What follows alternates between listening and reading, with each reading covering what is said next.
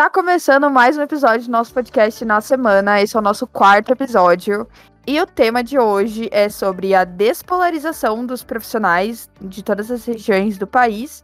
E um pouquinho sobre o WhatsApp Pay, que é, tá no, veio pro Brasil agora, né? Lançaram no Brasil faz umas duas, três semanas, não sei.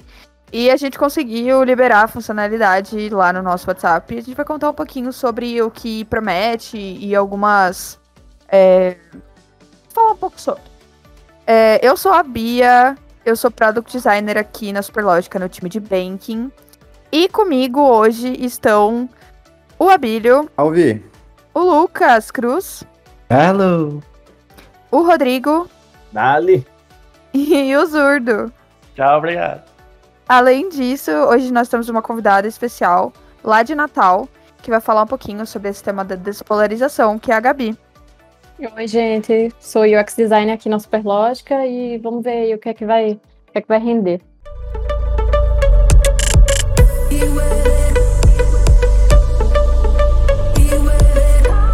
É, vamos começar, então, a gente vai começar falando sobre... É, a despolarização, e eu passo a palavra para a Gabi. Gabi, conta um pouquinho sobre como foi é, essa sua vinda para cá, para Campinas, né, que hoje você está aqui. Conta pra gente. Então, eu vim ainda no, no antigo cenário, né, no cenário de é, recém-formada, trabalhando em Natal e não conseguindo é, trabalhar exatamente...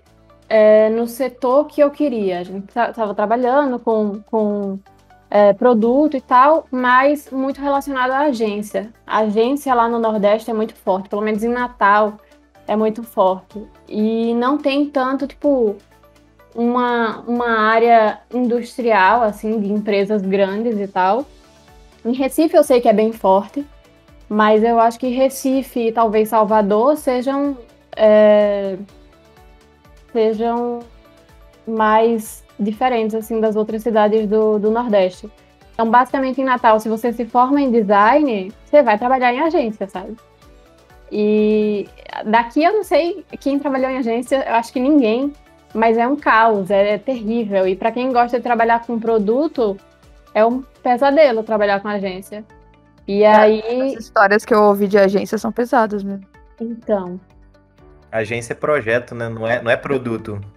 É, então. É, é, é uma coisa muito rápida, é, uma, é campanha, é marketing, é muito mais associado a isso, entendeu? Então, se você trabalha com, com U X, com, ag, com agência, é uma, é uma relação um pouco diferente da que a gente tem aqui na Superlógica, com produto, pelo menos.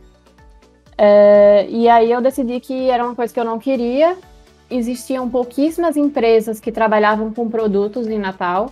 Nenhuma com um produto seu, era sempre, tipo, fazendo produto para, para, sei lá, log, ou fazendo produto para, enfim, diversas empresas que compravam é, o serviço ali do, dos designers. Mas eles não tinham uma rotatividade tão alta quanto aqui, entendeu? Obviamente o mercado tá em uma bolha e não importa...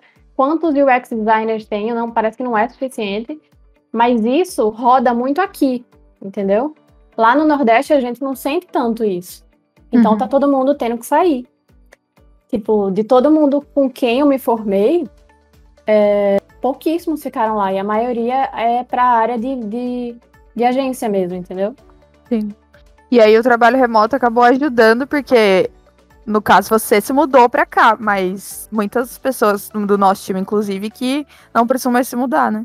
Exatamente. Foi aí quando a gente teve um aumento de pessoas do Nordeste realmente no time, porque depois disso entrou, entrou Virna, entrou Chia, que Sim. Chia não nasceu no Nordeste, mas ele mora no Nordeste hoje. Uhum. Aqui o Rodrigo também é do Nordeste. É?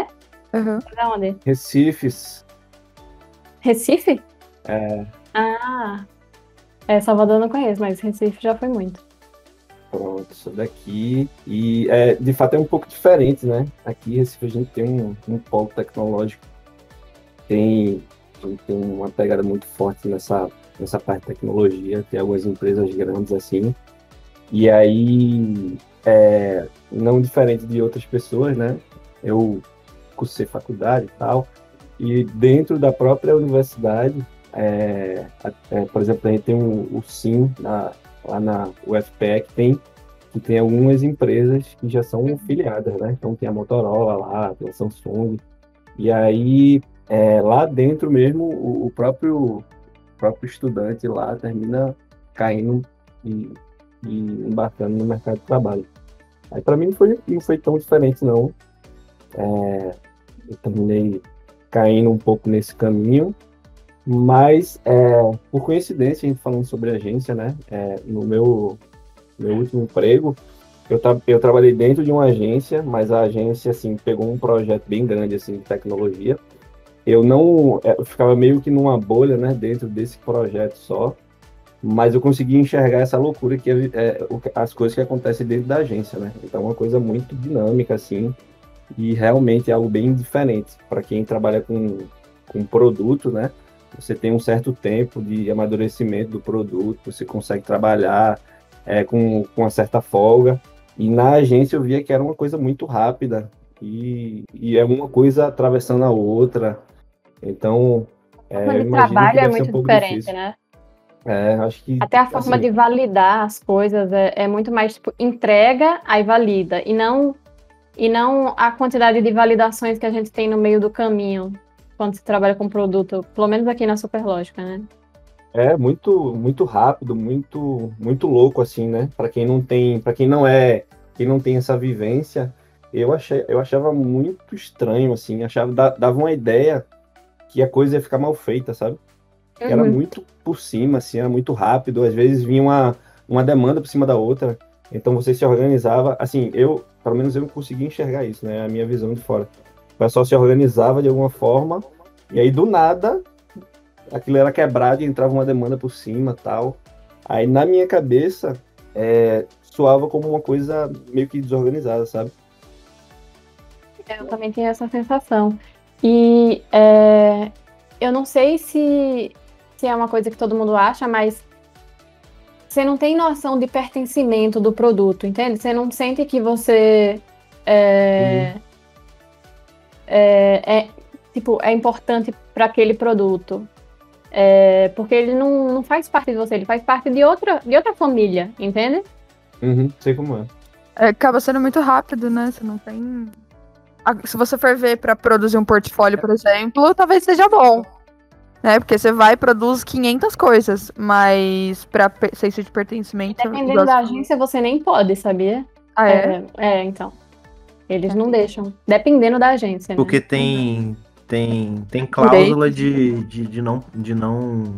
de direitos, é, de, não, de privacidade, de não poder compartilhar e tal. Fala aí, Abílio, você também que tá em outro estado, como que você vê isso? Como que você entrou na Superlógica remoto também?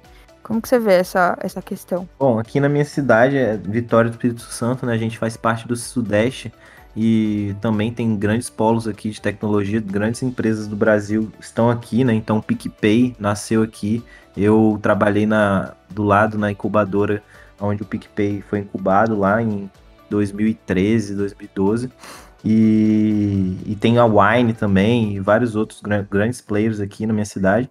Mas é, aqui, às vezes, tem a cultura muito de, de pagar mal para pessoal de T I, né? Já ouvi de muitos empresários é, de falando que em São Paulo paga o dobro, às vezes, para o mesmo, pro mesmo funcionário, mesmo, mesma, mesma área, tudo igual, mesma função, e paga o dobro em São Paulo, né? Lógico que eu acho que isso vai estar tá mudando, né? Ainda mais com a pandemia. Muitas pessoas continuam morando aqui, trabalhando para fora, né? Mas era uma coisa muito... que acontecia muito aqui em Vitória do Espírito Santo, né? E aí, por isso, também eu busquei, é, com a pandemia, buscar outros mercados, né? Então, o mercado de São Paulo é muito mais aquecido e remunera muito melhor, né? Então, é, por isso também fui abordado no, no LinkedIn e tive a oportunidade de, de passar no processo seletivo aí da Superlógica. É, e tem sido uma experiência muito legal poder conhecer pessoas de outros lugares, né? Ver como, como é o trabalho de outras pessoas, né? Porque às vezes você fica na sua bolha ali, na sua empresa, naquela maneira de trabalhar. E agora eu acho que você consegue, dentro da própria empresa, interagir com pessoas, diversas vivências, diversas experiências, né? Então é, é é muito legal essa oportunidade de trabalhar com pessoas que estão em outros lugares, né? Ah, lá no lugar que a pessoa está pode estar quente, pode estar frio, pode ser montanha, pode ser praia, pode ser é, interior, cultura, pode ser cidade grande, gíria diferente, cultura, a língua, gíria. Então tudo isso você, né, é, compartilha e modo de viver. Eu acho que isso agrega muito na, na vivência do dia a dia. Sim, aproxima a gente mesmo de longe, né? Exato. O Lucas e o Zurdu, que estão mais próximos aqui de Campinas, né? A sede da Superlógica. Mas o Lucas tem uma história legal para contar em relação à pandemia, que ele acabou vindo, entre aspas, pro centro do negócio e pôde voltar para a cidade dele, né, Lucas? Conta aí.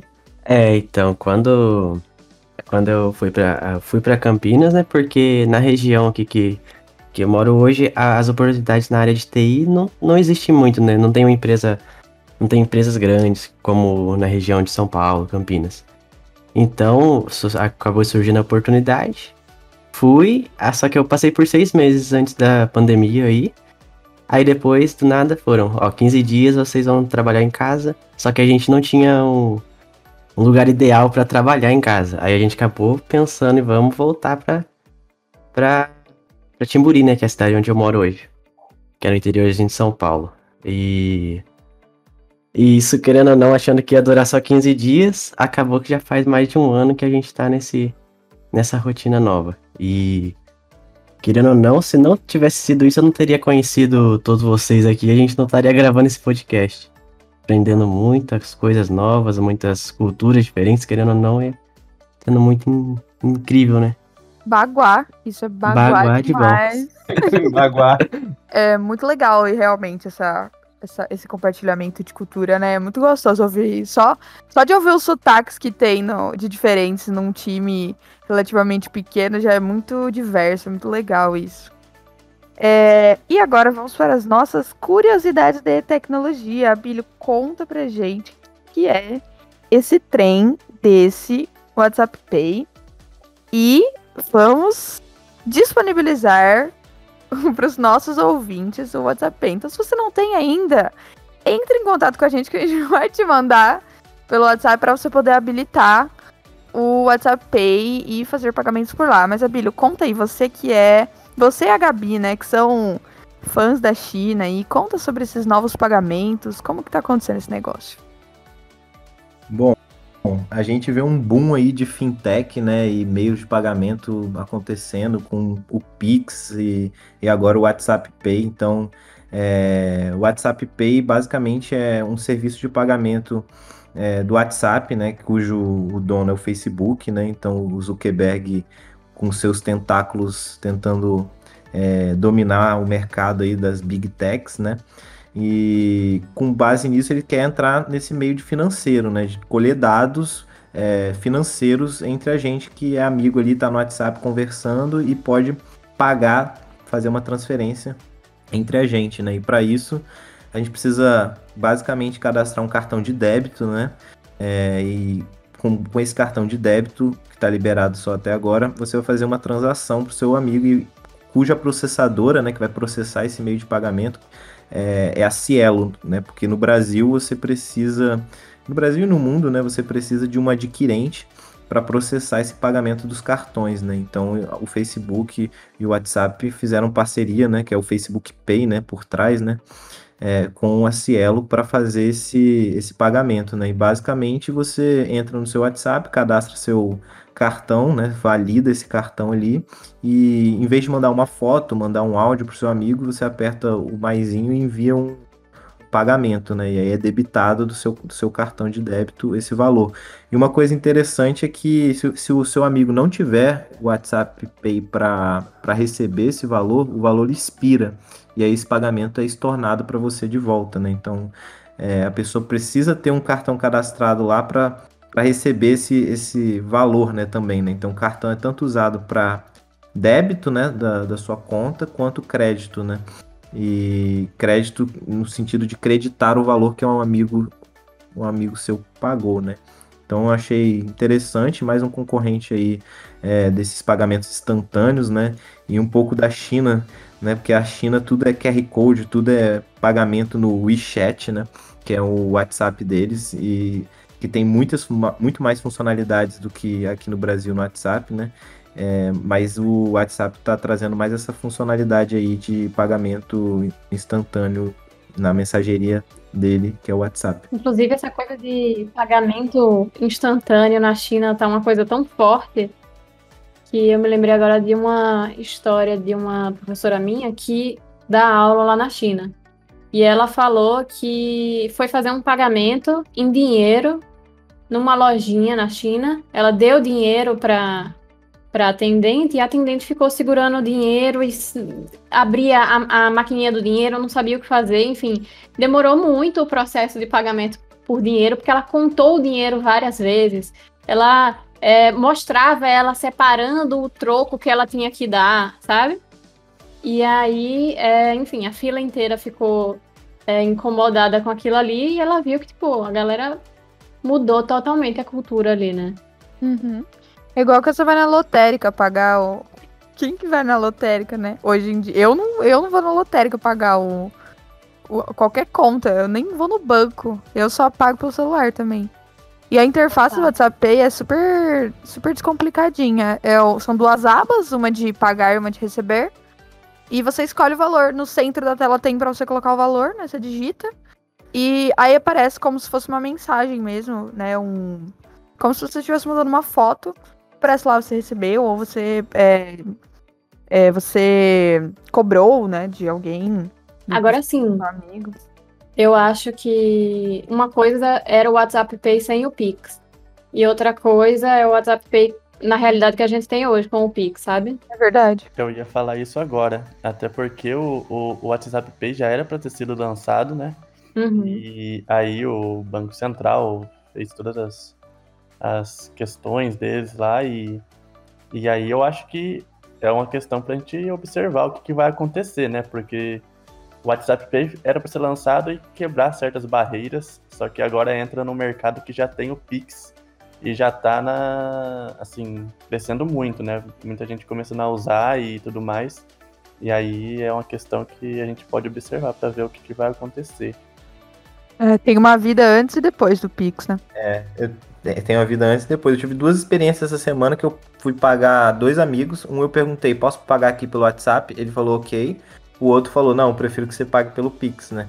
Então vai ter muito essa questão de escolha, mas eu acho que quem ganha é o consumidor, né? Que vai poder analisar a melhor opção e escolher o que for mais conveniente para eles, né? Mas funciona é, muito bem pelos testes que, que eu fiz. É só um detalhe de, de U I mesmo, que os, o R cifrão ele fica depois da moeda, né? Pela questão, acho que de internacional, não sei, mas achei ruim também. E o valor ele não mostra muito bem, né? Com as vírgulas, ele, você coloca um, você não sabe às vezes se é um centavo, se é um real, né, mas eles têm ainda que melhorar aí esse, esse produto deles e também agregar valores é, com outras funcionalidades, talvez, né?